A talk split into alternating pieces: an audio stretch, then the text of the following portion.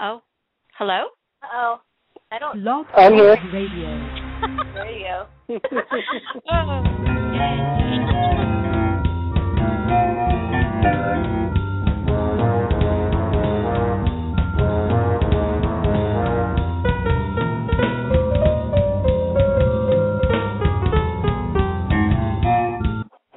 Hey, and welcome to another edition of Let's Talk TV Live.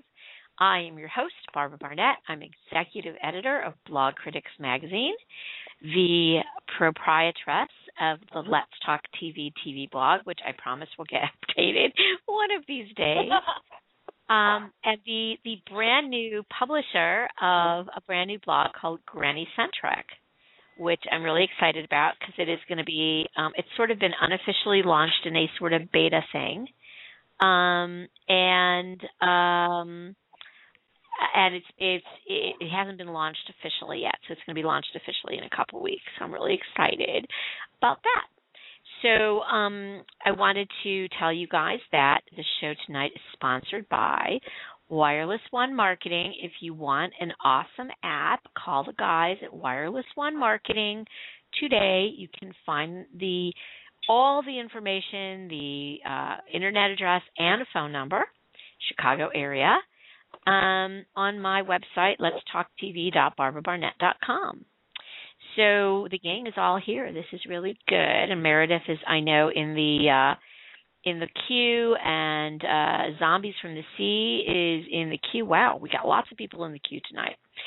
So tonight we're going to, yes, I know I promised 2 weeks ago, and by the way, everyone, we weren't on the air last week because it was Labor Day, as crazy as that sounds, and it's like 99 degrees here. Actually, half the schools are closed here tomorrow because the heat index is supposed to be well over 100. It's like it's been cool all summer. It has been cool all summer. This is like a crazy cool summer, and because the last summers have been really, really hot, and it's going to be like near 100 tomorrow. So go figure.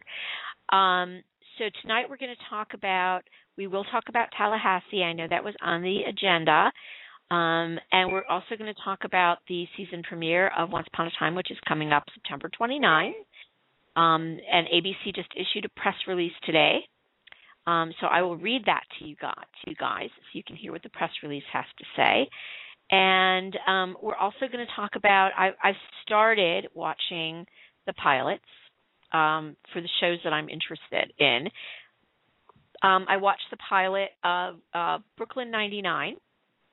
I was on a Fox thing last weekend, and so over Labor Day, I think that's what I did on Labor Day, is I watched like three Fox pilots. I watched Brooklyn 99, I watched Sleepy Hollow, and I watched Almost Human. So I want to give you guys my thoughts. I know, Jimmy, you've watched Sleepy Hollow. Yeah, I'm dying. Yeah, I watched Brooklyn, too. I just didn't watch the Almost Human because they haven't put out the review copy yet, and I'm like, I don't have time to watch the informational copy and then again watch the review copy. Right, and then it's actually not going to premiere until, I think, November. So we've got a while until it comes out. Yeah. But I was curious because it was one of the shows that I was really, really interested in taking a look at. It's from J.J. Abrams, right? I'm getting my pilot confused. I think so. It's from J.J. Abrams, and so that's really exciting. And then I also want to talk about, I know, Jimmy, you're not quite caught up on Ray Donovan. Wow. We just got Showtime back after that whole kerfuffle ended.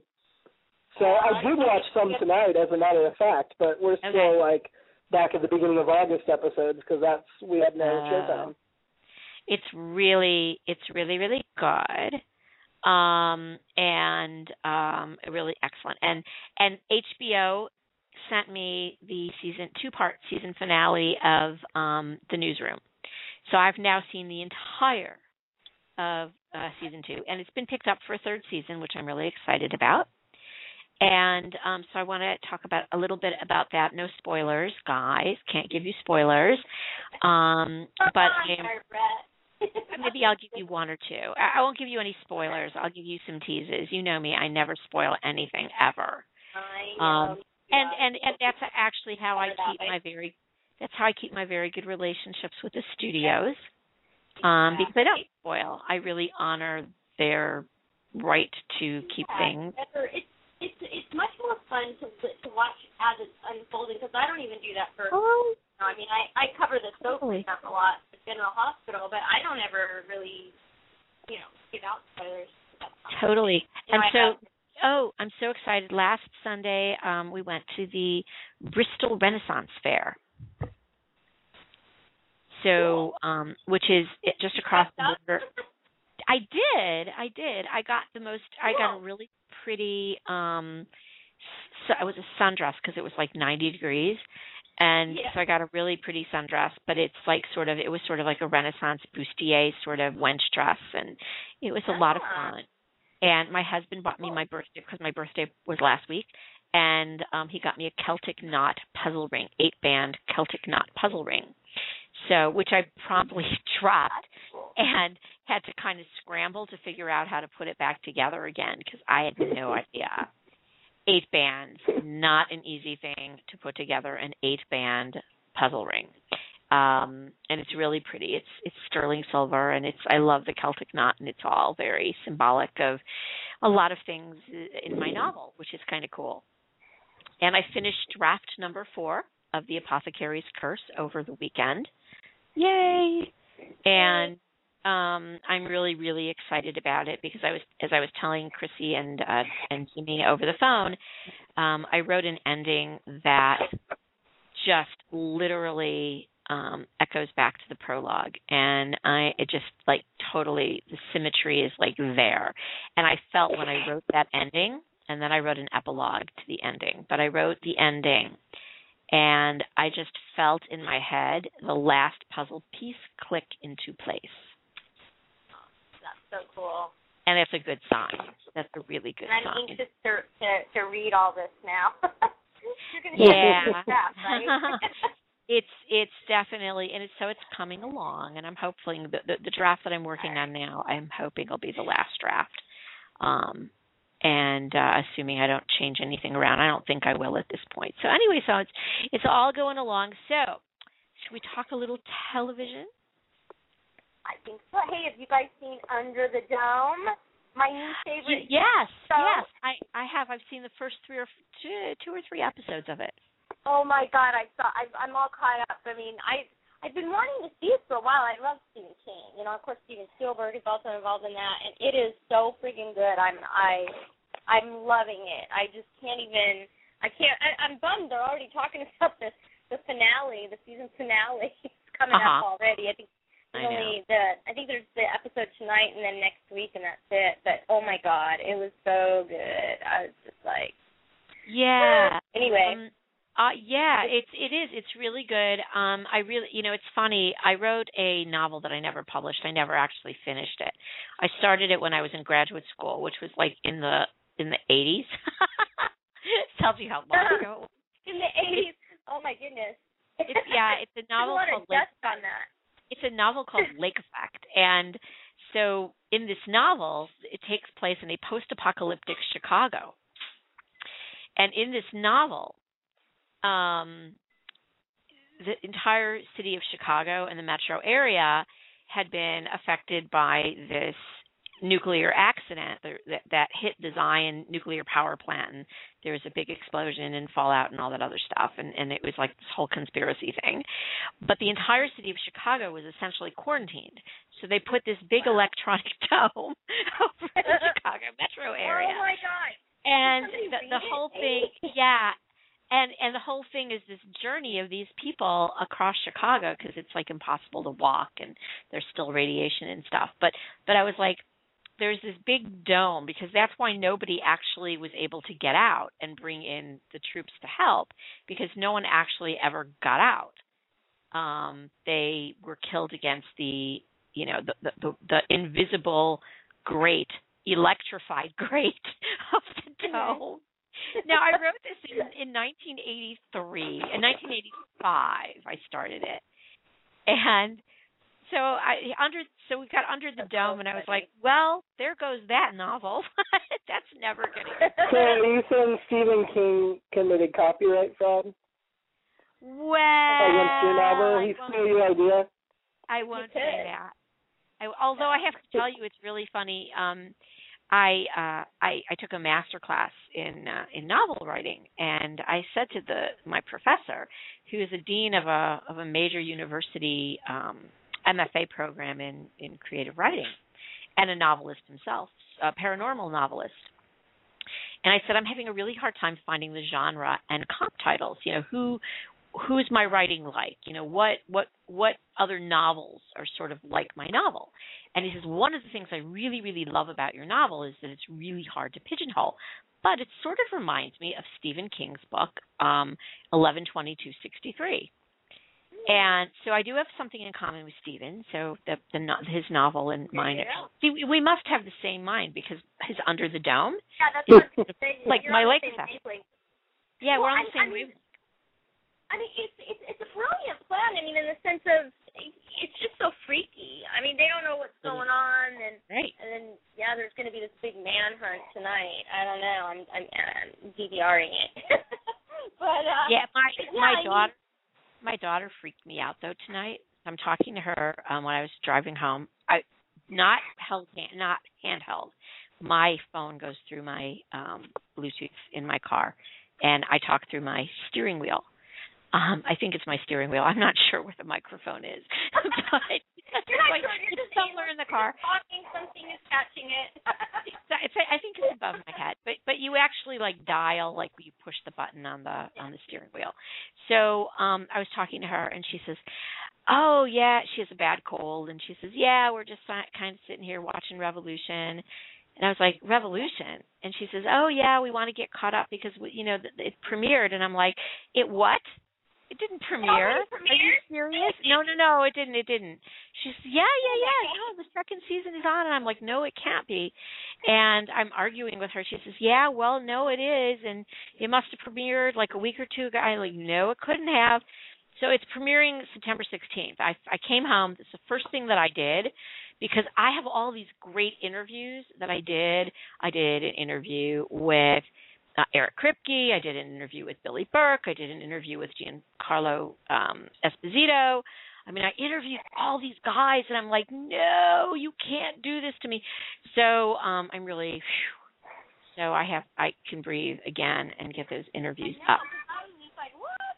No, I'm anxious for that. Yeah, me too. I'm really, really excited about that. I'm she's like a huge Supernatural fan, so she's like, See, I know, Supernatural, oh my God. The Supernatural ended, the recap of that was that all the angels started to fall from the sky. So I don't know what the heck's going to be this season. It's going to be interesting to see what they do with that. Because Yeah. So I hope we get a full 10 season, too. I mean, I hope this isn't the last season. But I don't know. I haven't heard anything. About anything. So I want to talk about summer shows that are winding up, that are wrapping up. Ray Donovan is wrapping up. After last night's episode, there are two more episodes to air. And it is really wild. Oh, my goodness. Oh, Revolution starts September 25th. I thought it said September 16th. Okay. September 25th. Thank you for correcting me, zombies. I appreciate that. Karis tonight writes, Revolution starts September 25th. So, thank you. What was I saying? What was I just saying? Oh, Ray Donovan. So, I know that you're behind, Jimmy, on it because of Showtime's nastiness. Oh, I have to tell you, this is like so weird. So, I can't. Well, maybe I can. Can I say it?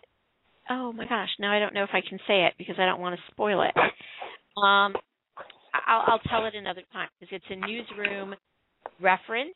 It's like this really cool internal reference to Ray Donovan. It's like so funny. But because they're on at the same exact time on Sunday night. Mm-hmm.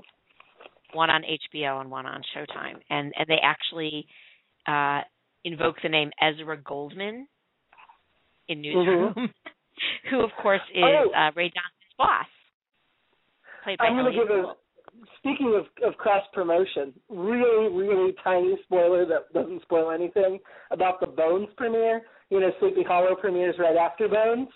Right. In the Bones premiere, one of the characters asked the other one, hey, did you set your DVR for Sleepy Hollow?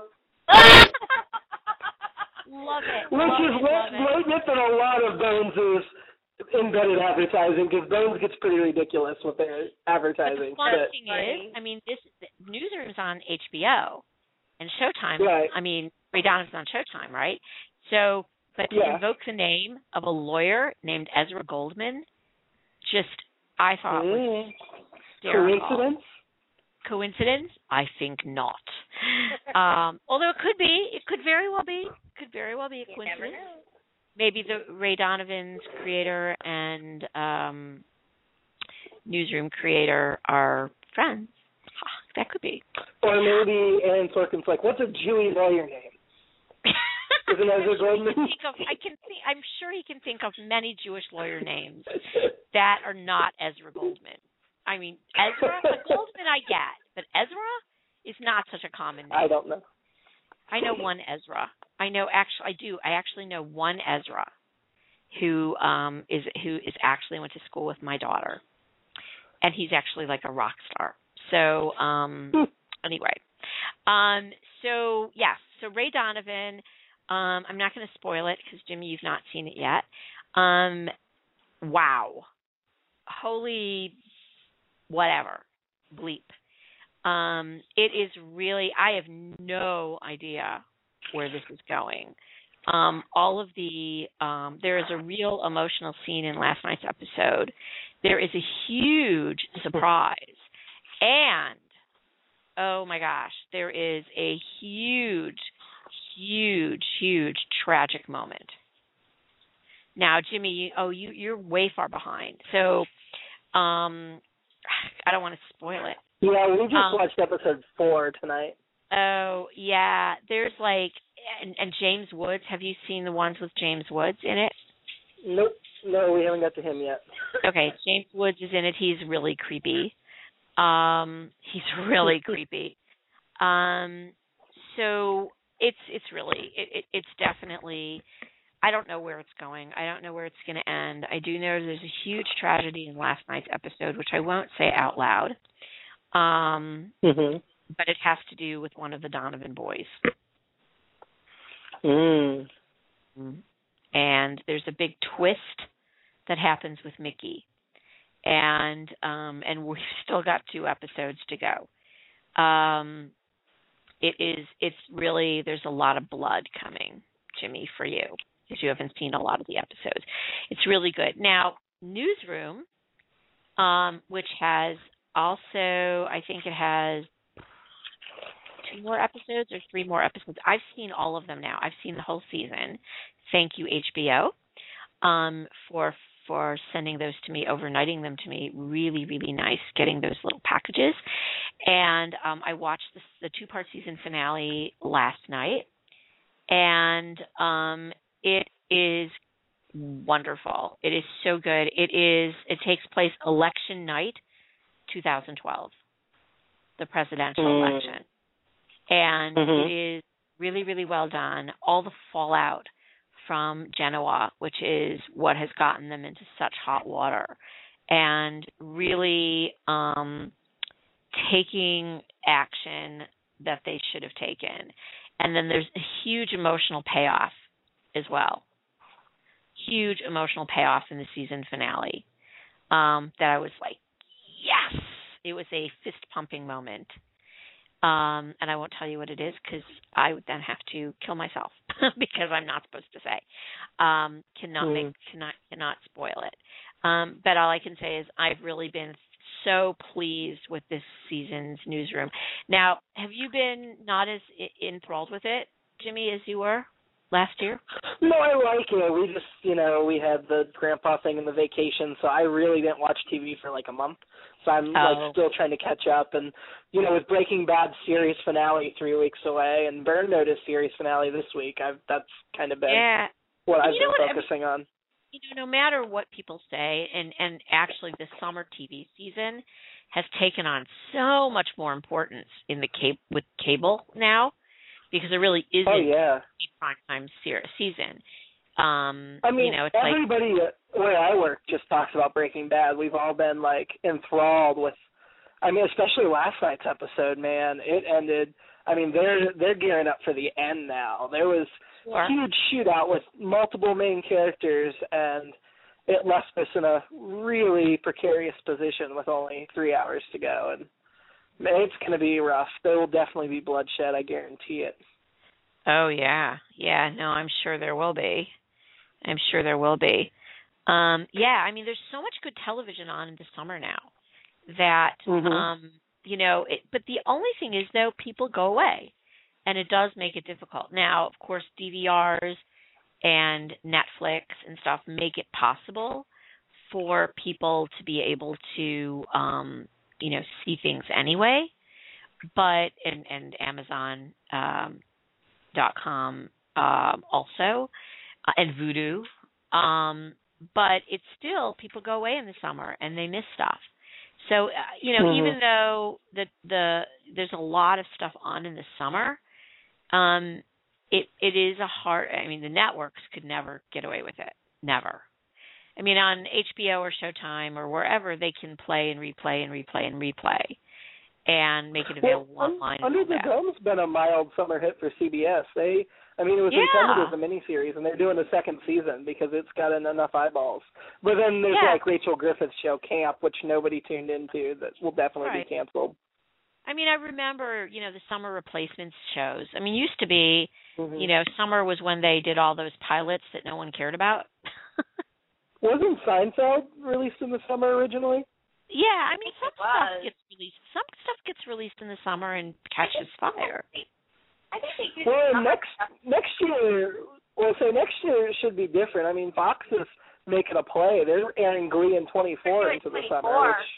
Glee and 24. Those are two big shows that are gonna go into the summer. So I feel like that could be a good way to introduce some other new shows and try to really make a play with the summer. I think so. I think that the only caveat is that people travel in the summer. People vacation in the summer. People are not inside in the summer. I think it's amazing, though, that I think that the networks are happy about is the fact that, I mean, like, all the mobile devices, you know, people can still take on or not. And I think that is really changing the face of how these shows are being presented and produced. I mean, I love the fact that we have True Blood in the summer, you know. And only one more summer. I know, I'm so bummed about that. 2014, last time for my True Blood. I've been a Truebie since day one, so it's going to be a little bit sad to see it go, but, you know, I'm sure it's going to be amazing.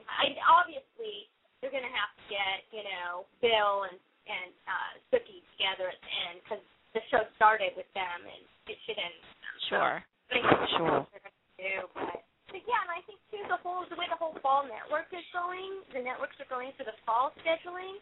I mean, it's going to be. I think that they're learning, especially with these like the storylines that are ongoing. They're learning that they need to break it up into two distinct sections, 11 episodes and 11 episodes, and I think that's going to be a big game changer, really, because you know, in all the summer episodes, usually it's 12 episodes, and I think 24 is going to do 13 episodes, but that's basically, and you know, even True Blood, we only got 10 episodes this season, but I know like Dexter's 12 episodes, it's going to end. We've got some more of those left. That's going to be hard. Yeah. No, I mean it's really becoming, and of course with Once Upon a Time, it's going to be 11 and 11. So you have these, and actually that much more follows a British model. A lot of the ABC shows this year are doing that 11-11 thing or 10 and 12 or doing the split season, and they're going to have a bunch of new shows that are going to fill those gaps, which will be interesting. Yeah, maybe that gap time will be the new summer, you know, where they would put all those little, like, okay, who knows where they're going to go shows, like right into that little slot there. and which makes for fewer reruns. And nowadays with streaming, people, you know, back in the old days, you watched the shows during the year, and if you missed one, you could pick it up in the summer, but that was pretty much the only way to do it. Right. Now, you know, 2 days after or even a day after the episode airs, you can watch it. You don't have to wait for the rerun. Who wants to watch reruns? Right. And, you know, so it really does make sense to fill those gaps in with other stuff. So it's kind of cool. So let's talk a little bit about some other stuff that's coming up this season. As I said, I was watching, as I mentioned before, I don't know if it was off the air or on the air, I've been watching the Fox pilots, the ones that I think I'm going to watch in the fall.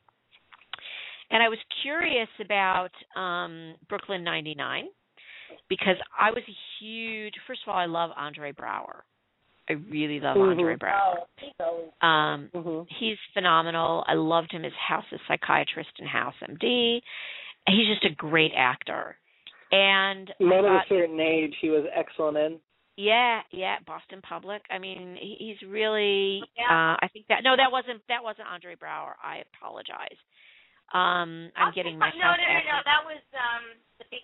house actors confused. But Andre Braugher is just great. I mean, he's just a great all-around actor. So I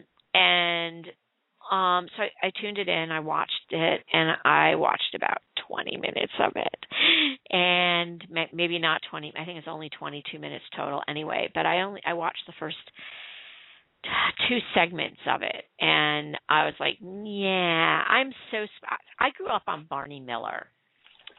And to me, as far as cop comedies are concerned, you know, Precinct House, New York, Precinct House comedies, Barney Miller cannot be touched. It was the best comedy, best police comedy I've ever seen. So Brooklyn 99 – was just, I don't know, it was just kind of stupid, I thought.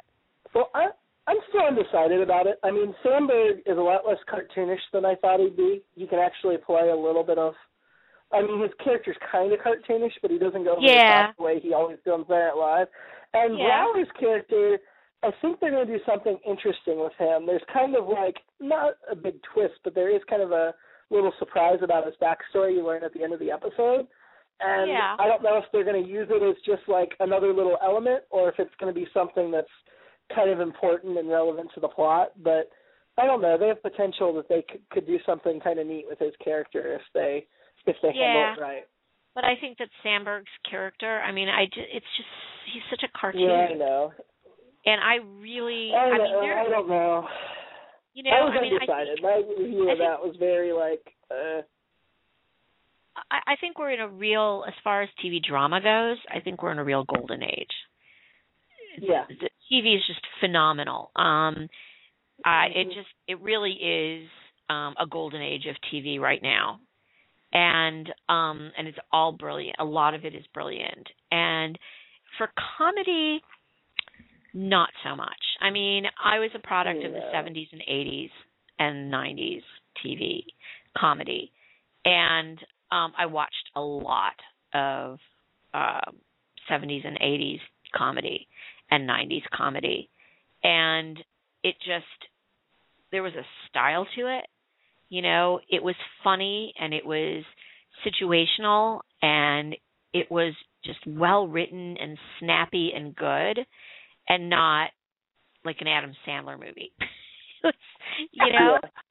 You know, they were classier, and I guess I like stuff that's a little classier. So, like a Barney Miller, which I hold up as the cop comedy.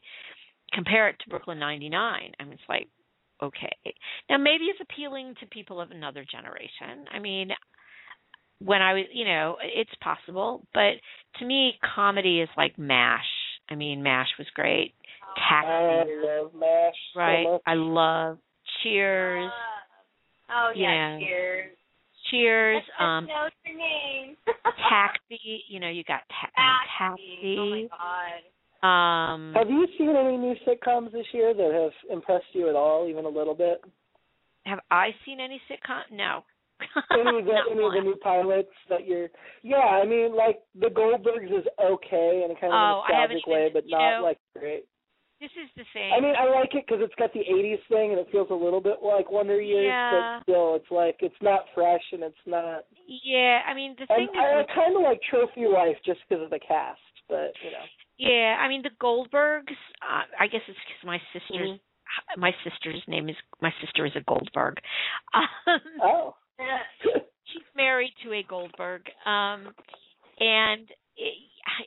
I really cringe a little bit when there's a series called The Goldbergs, and I think it's my my ethnic radar goes up.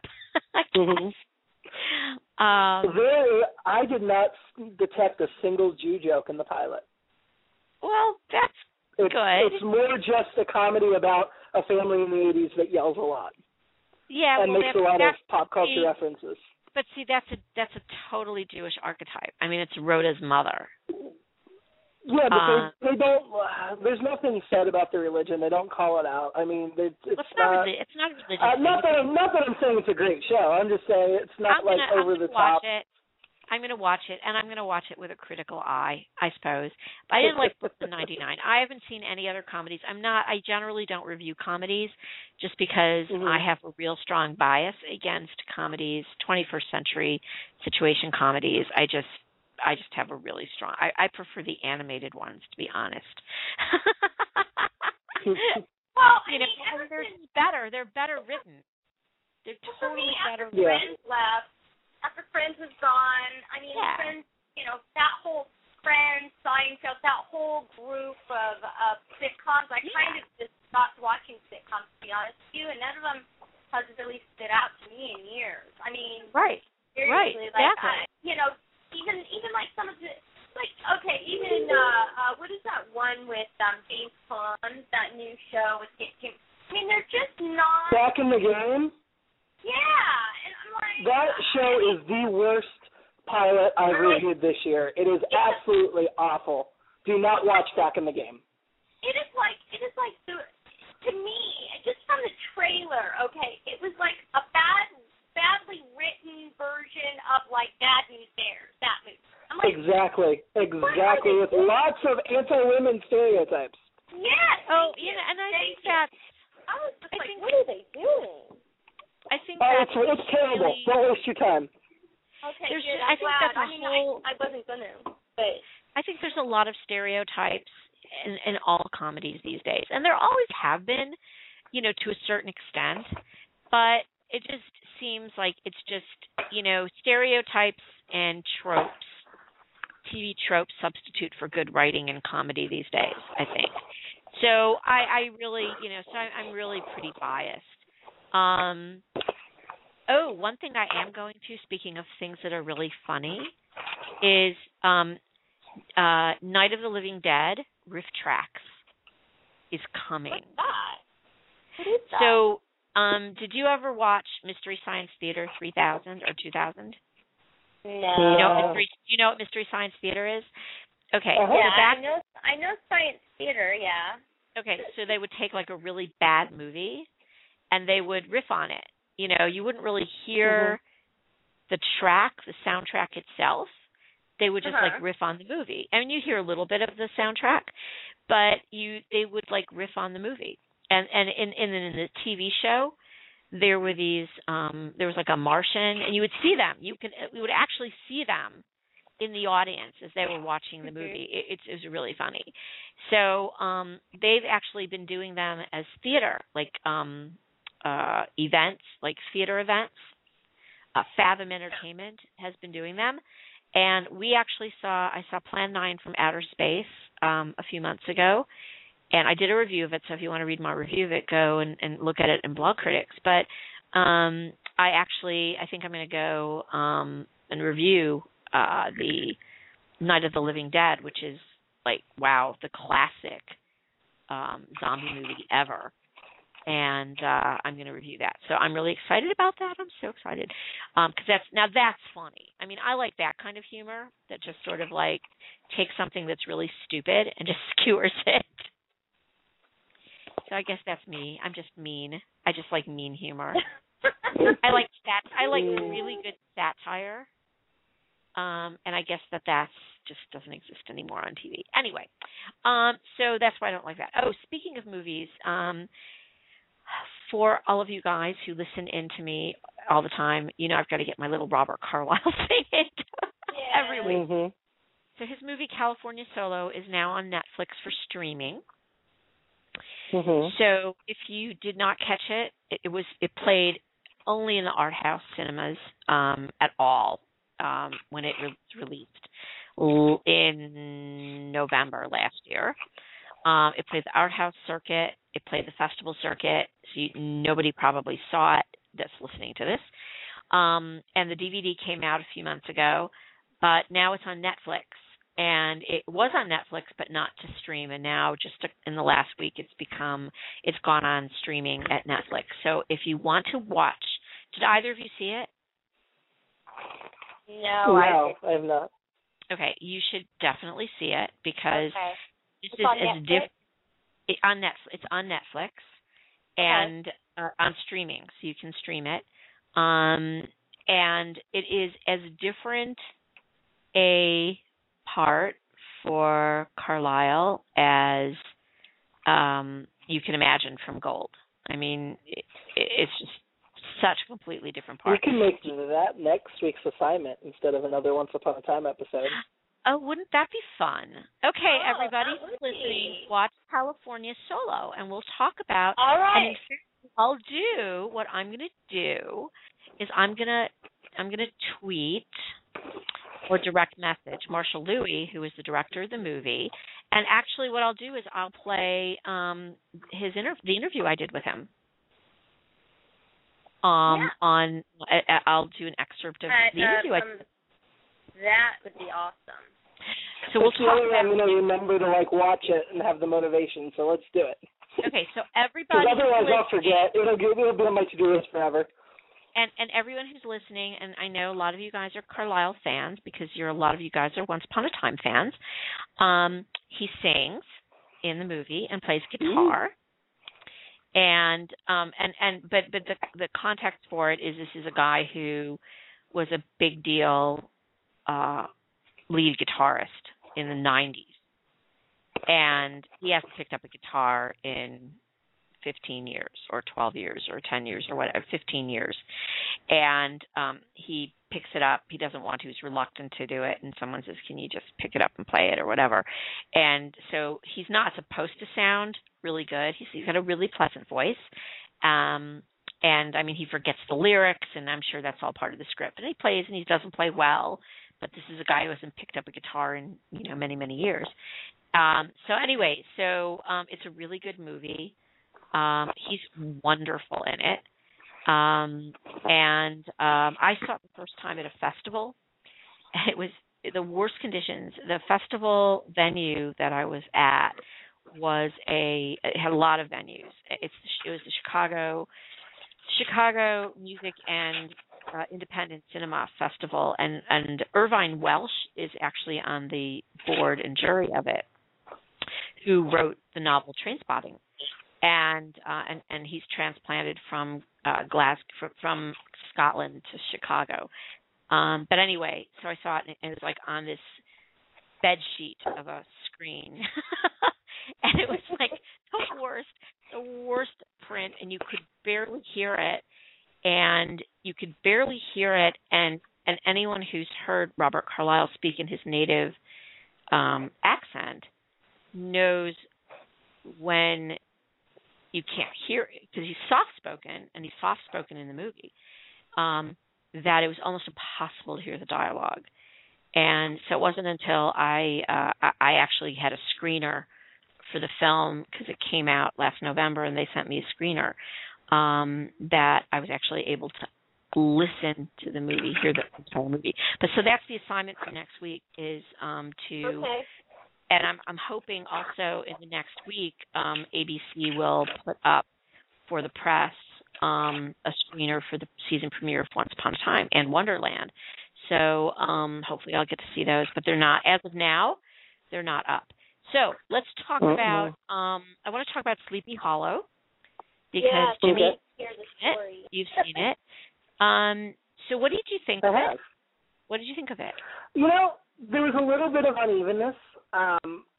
The part that bothered me that was uneven was the way they had him, Ichabod, like, adapt too quickly. Like, it felt like the couple things he pointed out that were futuristic to him were just there purely to point something out and not as part of a character development thing, which disappointed me. But I think the mythology is cool, and I like that they're going to, like, tie it into the Bible and the occult and really, like, give it a backstory, not just make it some piece of the week thing. Yeah, I liked that part. I liked the fact that his wife is a witch, and and it's a really interesting premise, especially being someone who's just finished writing a novel that is a you know, kind of nonlinear, that era, maybe a little bit later, mine's a little bit later, but that era that brings in elements of the supernatural as well as historical elements. I was really drawn to it. And I, like you, and again, someone who's just written, you know, been painstaking about making my characters realistic in their time. I found it a little jarring that Ichabod really adapted. I mean, yeah, you see when he's riding in a car, there's kind of this fear, kind of like Mr. Gold riding the airplane for the first time. Yeah. It's not even that much. It's very understated. No, it's very understated. And if I were a guy who is from 1781, riding in a car, I would think it's bloody magic. Yeah, it was very weird that he's partnered with an African-American female detective, and he comments on her wearing trousers, but not the fact that she's black, when he came from Revolutionary War times. Well, not only that, but he does. He does. He says he talks about being an abolitionist, though. I don't know. I just felt like there was a couple little nitpicky parts where he mentioned something, and for the most part, he was just like, I mean, it was almost like, okay, we're going to check that box off, we're going to check that box off, we're going to check that box off, and now never mind, we're in. And to be honest, I mean, they're like Life on Mars. Did you ever watch Life on Mars? No, I didn't. Life on Mars is Martin Freeman. And he plays and I never watched the whole series, either, none of it. I didn't watch the entire, all the series of it. But the premise of that was, here's this guy in contemporary Britain, and he's a police detective, and he gets badly injured, and he finds himself back in the 70s. And he's using all of his knowledge from the current contemporary time back in the 70s, and I think that fish out of water tale works really well, really well. I really like the actor who's playing Ichabod Crane. I think he's quite good. He's a young actor who does quite well, and I like the fact he's a history professor, and he had started out, you know, as a British soldier, and he switched sides. And I like a lot of that. So I'm curious. It's like Revolution last year. I was like, okay, well, the pilot was okay, but there's a lot of possibilities. So I'm really curious to see what they do with it. Yeah, I think a lot of my complaints were very centric to the pilot. Like, they won't matter by episode 4. So we'll see what happens. I would like to hope that we keep seeing flashbacks to the 18th century. That would be very cool.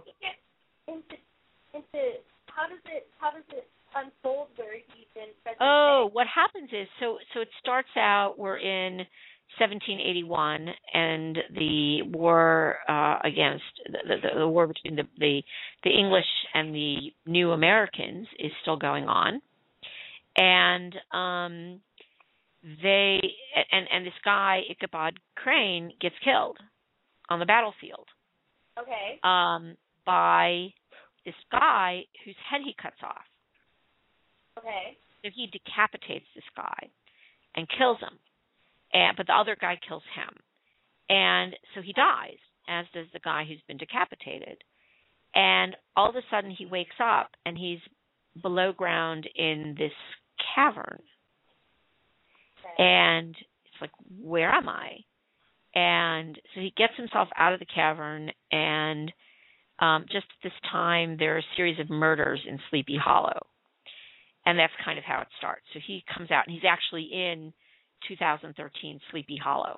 Interesting. Okay, so we can... And basically, 2013 Sleepy Hollow is a hellmouth, basically. Yeah. Yeah. It's not just a serial killer. There's a bunch of supernatural things concentrated in a certain area. Okay. And there's a whole... It's not pretentious, it sounds like. Yeah, and there's a whole Four Horsemen of the Apocalypse thing, and... all sorts of weird stuff. Yeah, but that was the other thing that bothered me is they try to tie it into the Book of Revelations, but they don't do a very thorough job of that either. Yeah, I don't care for that part so much. But I'm curious to see where it's going to go. It's quite exciting. What I am really it's quite got a lot of promise. I'm looking forward to it. I'm semi-excited about it, and I'm curious to see where it goes. What I am very excited about is Almost Human. I keep trying to want to call it Being Almost Human. Yeah, I keep wanting to call it Being Human because it's like the name. Yeah. But it's Almost Human, and it is actually very Philip K. Dickian. Mm-hmm. It's J.J. Abrams. Oh, well, that is good. And it is meticulously done. It is about this. It's a cop show, sort of. Okay. And you have android police, sort of Cylons, I guess. No, they're not Cylons. I guess it's like androids. So there's like Cylons. Oh, they're like it's a very Blade Runner-ish. It's very Blade Runner-ish to me. Just the vibe is very Blade Runner-ish. It's absolutely sci-fi. It's absolutely dystopic sci-fi. It is dystopic sci-fi. Lily Taylor is in it, who I love. Mm-hmm. I remember her with Michael Ealy, right? Who's great. Oh, Michael Ealy! Oh, wow. Michael Ealy plays an android who. His species of android has been mothballed because they were created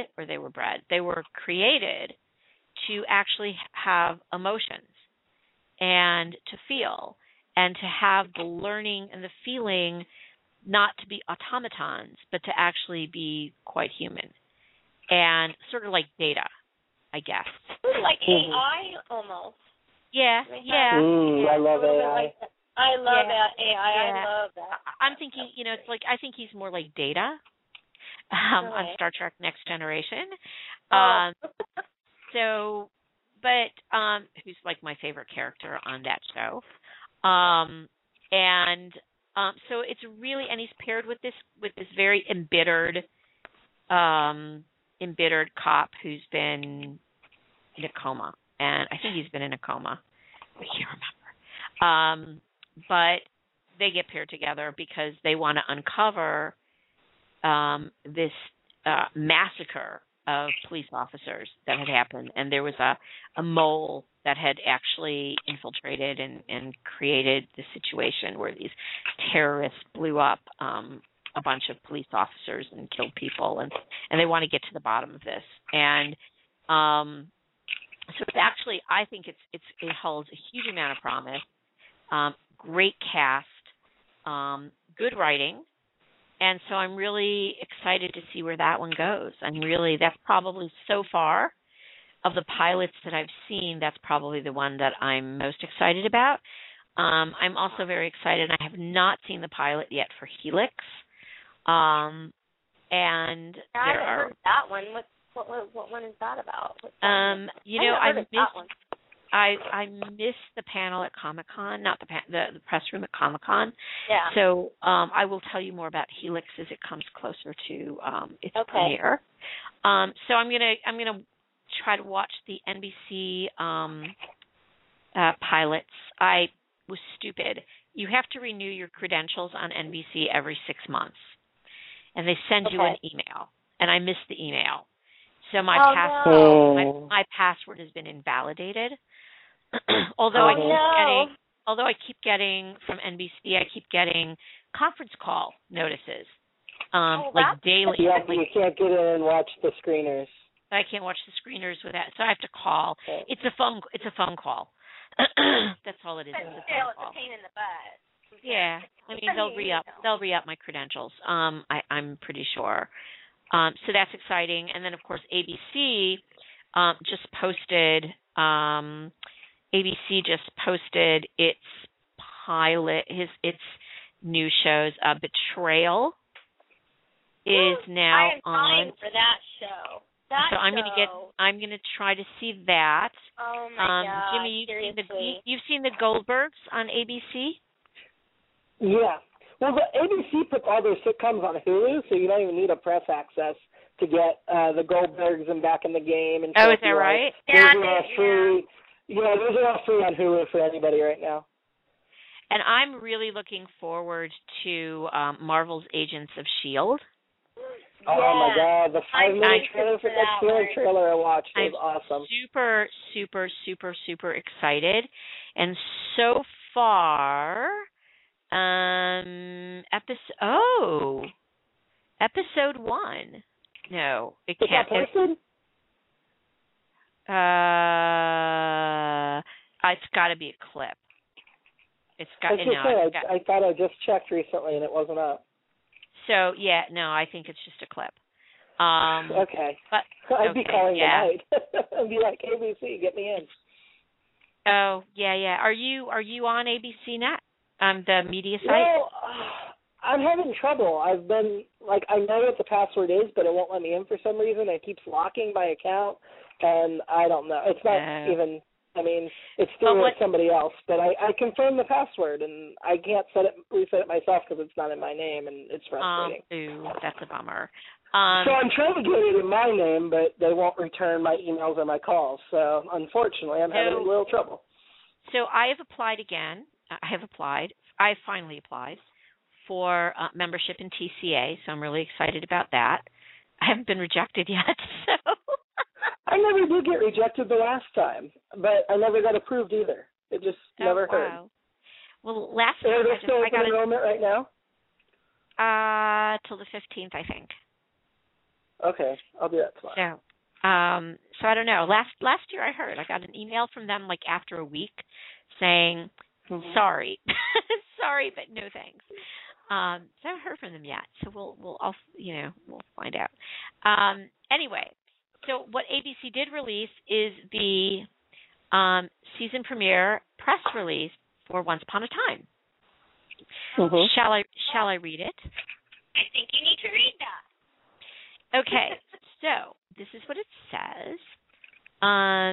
Master storytellers Edward Kitsis and Adam Horowitz invite everyone to join Emma, Snow, Prince Charming, Rumple, Hook, and the evil Queen Regina as they travel through a portal on the Jolly Roger in an effort to reach Neverland and save Henry.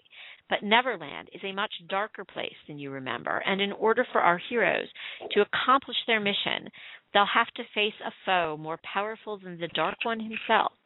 What does Peter Pan want with Henry? Can our heroes put aside their differences and work together? Will Aurora, Mulan, and Prince Philip be able to nurse Neil back to health and reunite him with his family? New fairy tale characters will be revealed and old acquaintances will be revisited. So think of a wonderful thought, because our Neverland's going to be a fever dream that just won't break. In the season premiere episode, Heart of the Truest Believer, as Emma, Mary Margaret, David, Regina, Mr. Gold, and Hook enter Neverland to search for the kidnapped Henry. They are greeted by a school of not-so-friendly mermaids who threaten to end their search before it begins. Henry finds himself on the run from the Lost Boys and another escapee from Peter Pan's encampment. And Neil, recovering from his wounds, travels through, wait for it, guys, the Enchanted Forest. So that was the Enchanted Forest. So they're in the... With Mulan in an attempt to learn the fate of Emma and Henry.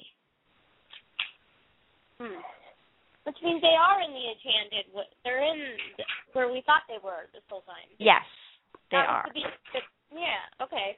So I was right.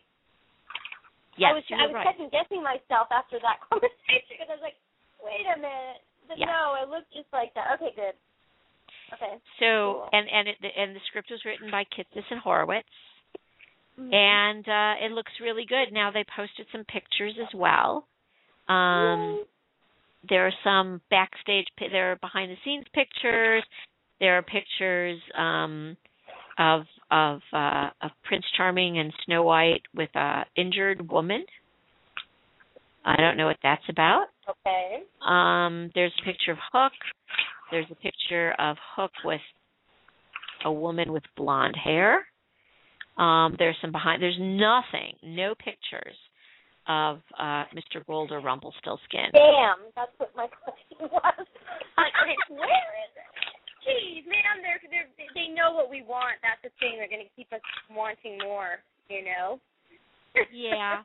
You know, they never post that. It's so rare for them to post pictures of Rumpel or Mr. Gold. And I'm thinking... That's because we want them. Well, there's that. And the other thing is that I think that maybe if they post those pictures, it's more of a spoiler because, you know, it almost shows what he's up to. Yeah. So, I don't know. I don't know.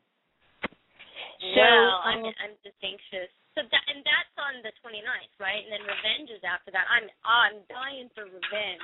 So Revenge is posted on the NBC press site too. If I ever get in, I would definitely be on. It is the pilot premiere. You have to. I'm like dying because it was like my big.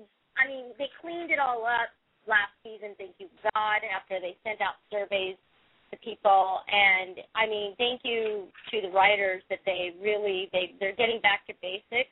I am so excited to see this new season. I'm really hoping that, I mean, obviously the trailer right now is the first like 3 seconds Emily gets shot and she falls into the water, and I'm sure we'll see what led to that, but I'm really anxious to see it. It should be Amanda and Jack against the Graysons, and I'm hoping that that's what they're going to do now. And maybe the new Grayson played by Justin Hartley from Smallville, Victoria's son. So excited because he was one of my. I was bummed when he wasn't cast in Arrow because he wasn't. I completely agree. It was like such a travesty of injustice. I was like, what the heck are they thinking? I mean, he created that whole character, they wanted to go younger. And established it, and then I'm so happy that he's going to be on Revenge. It's going to be great. I mean, I'm just dying for that show to start. That one and then Betrayal will be right afterwards, so it's going to be good. Well, I have a bunch of pilots I have to watch and season premieres I have to watch. I tend to only watch those season premieres I think I might be following during the year, and I've been so busy with the novel that I'm still really far behind on stuff. I did a great interview, by the way, with a really talented actor that I'm looking forward to publishing. I just got back the transcript from. I have this great interview I did with Vivek Tiwari about his graphic novel, The Fifth Beatle. I have interviews with Brad Bell and Jane Espenson about husbands. So I've got like all these interviews to post, and I haven't had any time to do it. It piles up. It totally piles up. So I've got to kind of get caught up. I think after I finish, I keep saying this, but after I finish this draft, which this draft of the novel should only be copy editing and cleanup. And once I finish that, once I finish this draft, and I actually did 40 pages today, which the novel is 357 pages of manuscript. So I'm really going at a pretty good clip. So I should finish it within a week. So then I'll get caught up for the TV season to come. So I promised everyone we would talk about Tallahassee. Yay. Tallahassee is really good. I was glad that we watched it, rewatched it. I hadn't seen it for a while.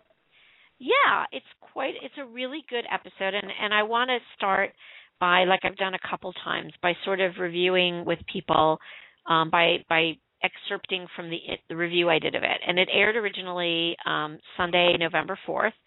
And the episode was written by Jane Espenson and Christine Boylan. And if you guys want to, those of you who are listening, take a look in the archive of Blog Talk Radio for November of 2012. And on, I think it was either the next day or the week after, I think it was the next night, November 5th, my November 5th show, Jane Espenson was on, and we talked a great deal about Tallahassee. So, so this is what I wrote. Until now, we've known very few details of Emma Swan's past. In this week's new Once Upon a Time episode, we learn how she ended up pregnant and in jail. But perhaps just as importantly, we discover why she has such profound trust issues and has learned to read people incredibly well. Still in the fairy tale land wastelands, accompanied by Snow, Mulan, Sleeping Beauty, and now Hook, Emma thinks a compass that will be the key to getting them back home. The compass is in the possession of a certain giant that lives atop a beanstalk. Although she's very wary of Hook, Emma has no choice but to trust him, at least as far as she must. Her only apparent sympathy for him comes from her belief that he had not only lost his hand, but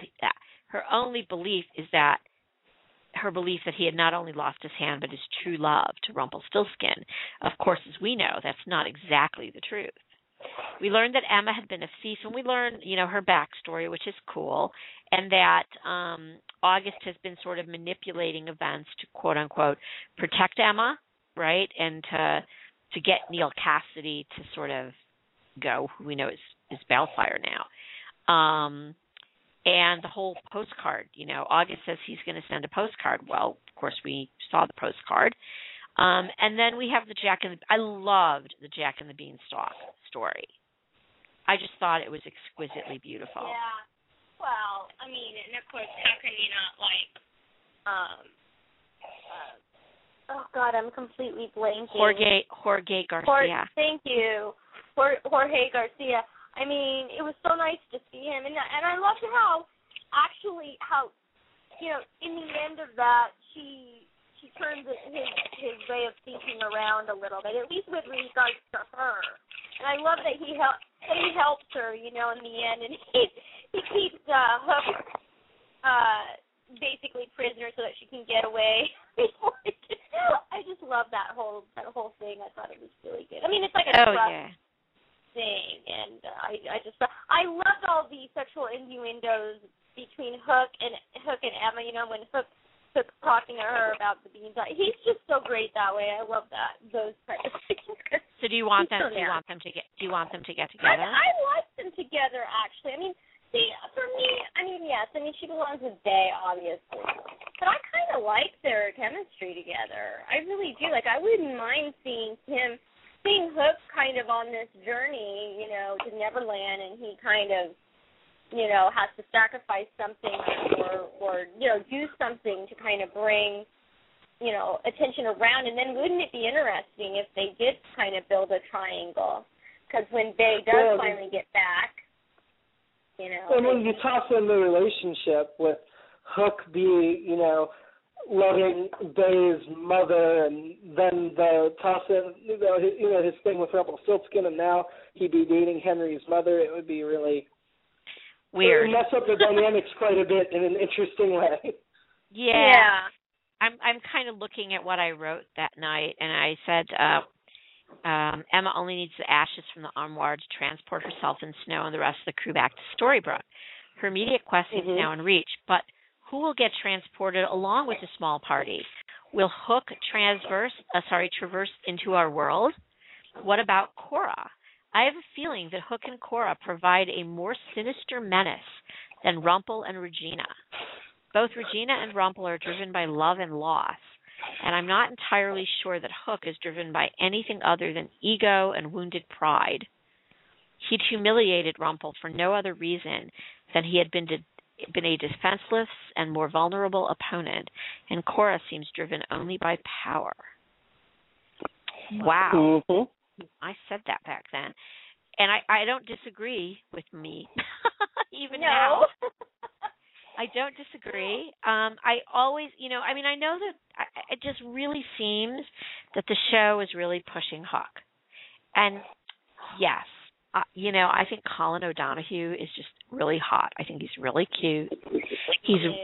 And Colin he's really nice too. He's a really lovely guy. But I think that I just don't. I still go back to his ridicule and humiliation of Rumpel. And how new is it? That was cool. It's one thing to take his woman away, but to have to humiliate him on top of it was just and because it, with the fact that. But don't you think that he paid for that, for God's sake? I mean, think about it. Yeah, I mean, he was just a jerk. I mean, that's what his character is. He's a pirate. He doesn't, that's his thing, to belittle people. But don't you think that, he pretty much paid for it tenfold because, he lost the woman that he loves. He lost his hand. And now, But he's not a hero. I mean, I don't see him. I can't see this guy. I don't see him redeemed yet.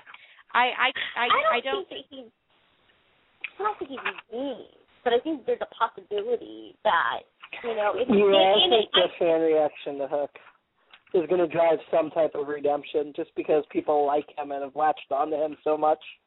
Yeah. Well, he's cute. He's hot. What do you think? Well, you can't dismiss those crystal blue eyes. I mean, come on. Yeah, they're not as blue in person, but they're pretty good. They're not quite so blue in person. But yeah, it was cool. I have a really hard time getting. See, that's the thing I have trouble getting past is the cruelty. Yeah, and it was cool. It was, but I do think that he was paid back karma-wise tenfold for that cruelty.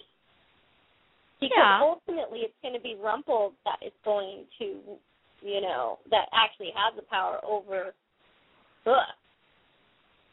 I mean, even though the fact that both of them, I think it's going to depend on what the fans think after we see more of him with Emma. That's what I really think. And I think that's why they included him in this whole thing, too. The fans like him.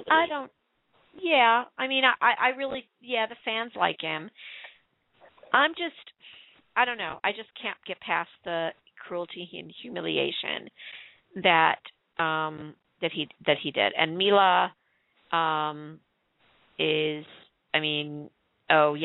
it was the love of his life. Well, she really was pretty cruel herself. Well, yeah. Look what she did to poor Rumpel. She was awful. Why don't you go home? That's what you're good at, or whatever. Just the first scene with it in front of him was just I couldn't even believe she talked like that, And so, of course, Rumpel was going to get his vengeance. And, of course, that's part of the whole story is that, both of them lost their love. Rumpel really thought that he loved Mila. And, of course, Hook was in love with her. And it's about two men and this woman that they lost. and do they? How do they relate at that point? How do they? Are they going to be able to work together? Are they going to? Could either one of them be redeemed in the long run? Right. Well, I think that Rumpel has much more of a chance of being redeemed, only because we've already seen it. I mean, we've seen him trying to be good. We've seen him doing the right thing. We see him doing the right thing now. Yeah. Oh yeah. It's true, and it's always been. I really feel. You know, with Hook was very innately cruel. In other words, within him, his own personality, and that's the way his makeup. But Rumpel was not. I mean, you got to remember, you know, he cursed. He's the dark one. But what happens when the dark one leaves? You know, he was a good-hearted man to begin with. So this has to be, you know, whether he's going to end up letting go of the dark one ultimately, which is probably, you know, his final road to redemption. But, you know, I do think that the entire series really is his story and Regina's story and road to redemption. Yeah. I mean, and then you can do the argument, okay, Regina is innately, you know, personality-wise within herself evil. I mean, same as Hook. You know, that they're just naturally are that way. There's nothing propelling them to be evil. They're just, that's just the way that their makeup is. Versus Regina's evil was made by Cora. No, I don't know, but it was pulled out of her. I don't think it wasn't anything that was like she wasn't magically this. You know what I mean? It wasn't like a magic potion. Right.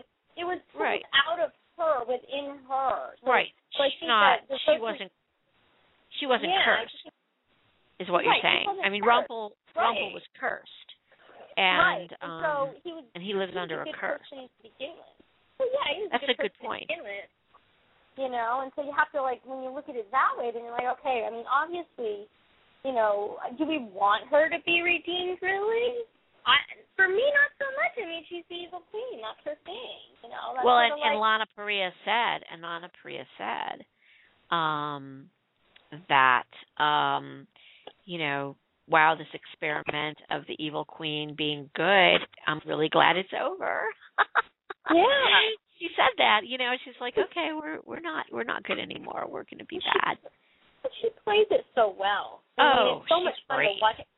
And I mean, when her and when, you know, Carlyle are in the scene, it's just like everyone else just kind of disappears, and the two of them are just, you know. So it's going to be interesting to see what they do in season 3 and how it progresses from that, you know. I'm anxious to see what they're going to do here. But. Oh, yeah, yeah. I'm really looking forward to the new season. I do know that. Okay, so I have a question for the group. What's going to be the first conflict? You know, I'm going to type to Oscar Talks. Yes. Okay. Thanks for tuning in, Oscar Talks. Thanks for tuning in. That's very nice. I got somebody listening all the way from the UK. That is so lovely. It's weird because you're like, oh my gosh, you don't even think you're reaching that far when you're thinking logistics. You know, like I'm thinking, okay, maybe national. Well, thank you very much, Oscar Talks. I am looking forward to seeing you again because I know you've been in the chat room the last few episodes, and it's really nice to see you. And I know if you have Skype, you can Skype in. Absolutely. I know it's a long distance call, but thanks. It's very, very late. Oh my gosh. It's like halfway to morning, in the UK. Goodness. You're very, very brave, Oscar. Thank you so much. Really cool. What was your question now? You were asking us. Oh, right now? My first my question to the panel is, so who's going to crack first? Where's the first conflict between the intrepid quester? Lord. What do you think, Jimmy? I'll let you go first. I need to think about this. Oh, I don't know. I'm so bad at predicting those things. I'm gonna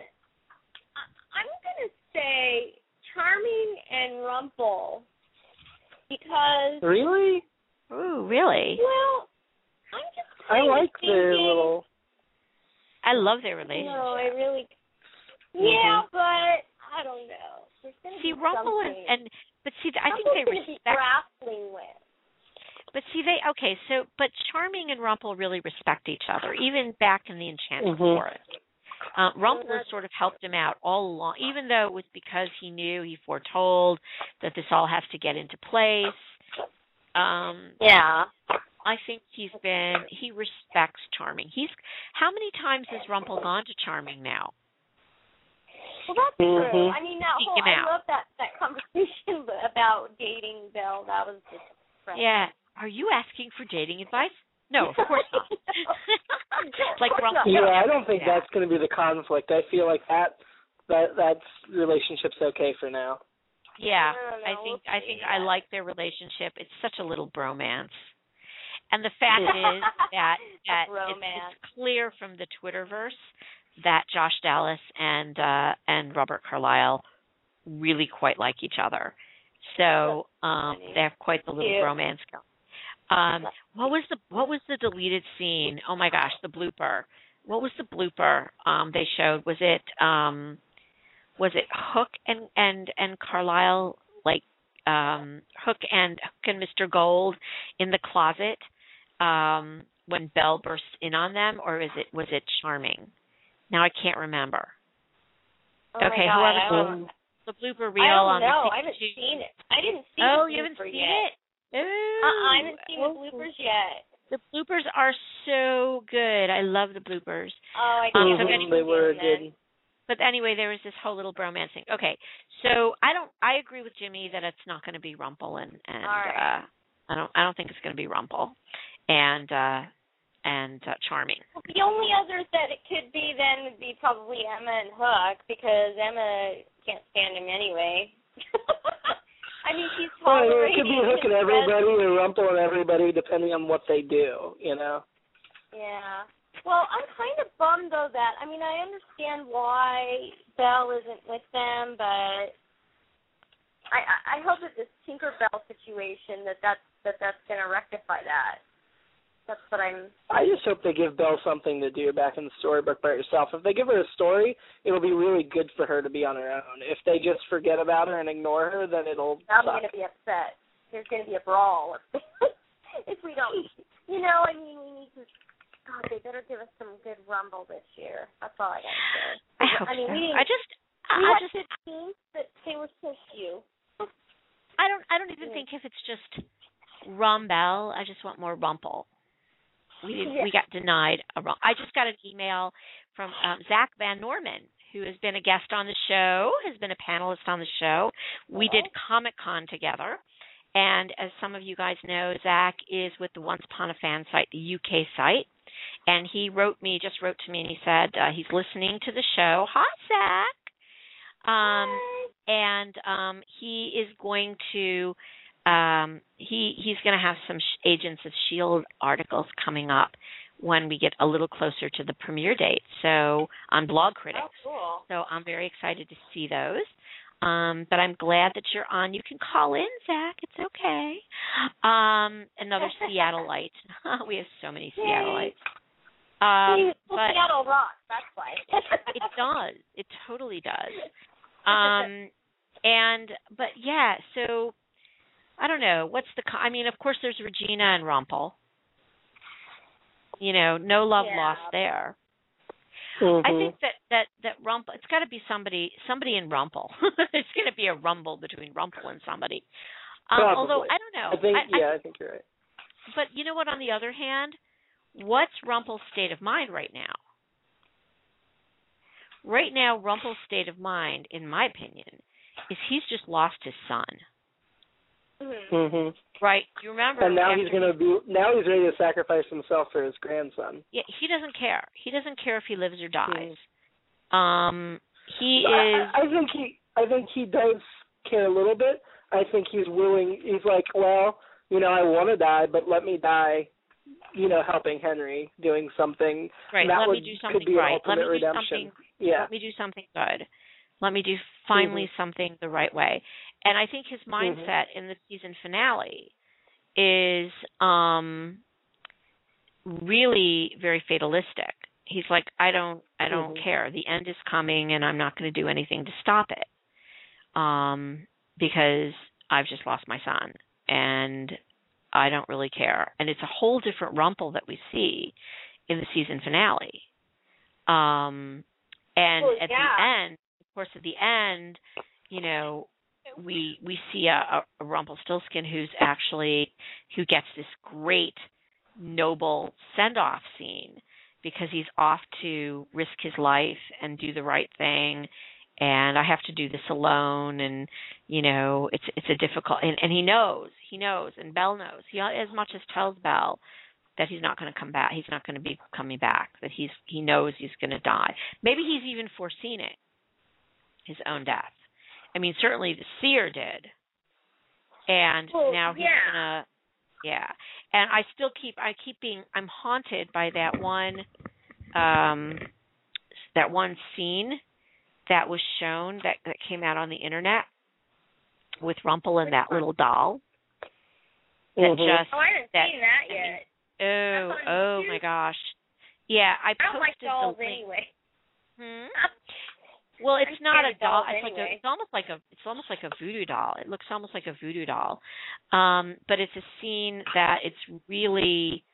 He basically says, "Look, I know I'm not going to survive this," and he literally says that, and he's come to confront Peter Pan, and it is it's a really powerful scene, and I'm still haunted by it.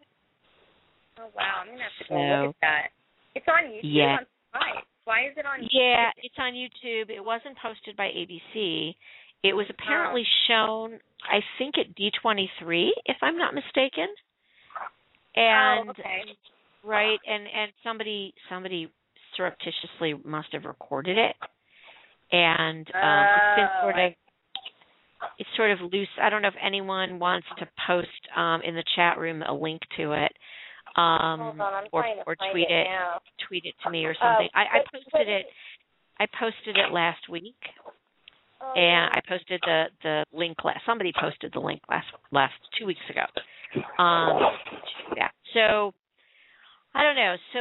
So the conflict. Well, Emma and Regina, maybe. What do you think? Emma and Regina, maybe. Well, Emma and Regina. Mothers now. Well, we just had that great moment where Emma saved Regina, so. Oh, she's got it. Okay, our heart. I think that's it. I'm not positive. I think that's it. It was the San Diego Comic-Con promo, right? No. That's not it? Nope. Comic-Con trailer? Nope. Comic-Con trailer... was not it. Comic-Con trailer was the trailer to Good Morning Storybrooke. Hold on, I'm just there. Let me. So I'm okay. So you're right. I mean, Emma and Regina have now worked together, right? So what about Hook? Hook is going to get it. Hook is going to get signed. Oh, Hook and Charming. Wouldn't that be interesting? I could see that. I could definitely see that. Oh, here it is. It's sneak peek. Is that what you're looking at? It's what? Season 3 sneak peek with Robert Carlyle. The season 3 sneak peek. Is that what it is? Yes. All right. Hold on. Let me get it in the box. All right. So if anybody, it's YouTube. Well, I don't know. I can't really. Here, I'll tweet it out too. So, so we're down to the last 6 minutes of the show, believe it or not. And the countdown has begun, 20 days. That's less than 3 weeks till the season premiere of Once Upon a Time. Revolution premieres September 25th, so that's in 2 weeks from tonight.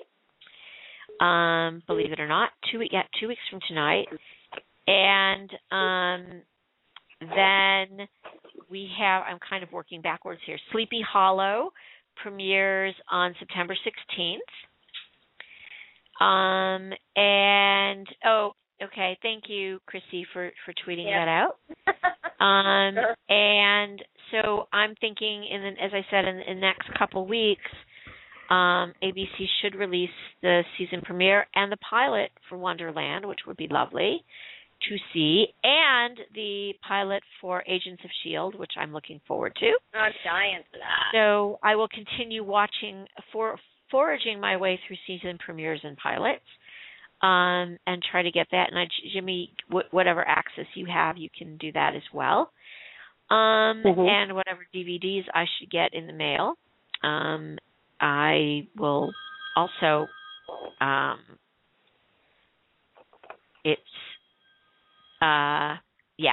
so sorry about that. My phone rang. So I just want to let you guys all know that, Chrissy, are you still there? Chrissy?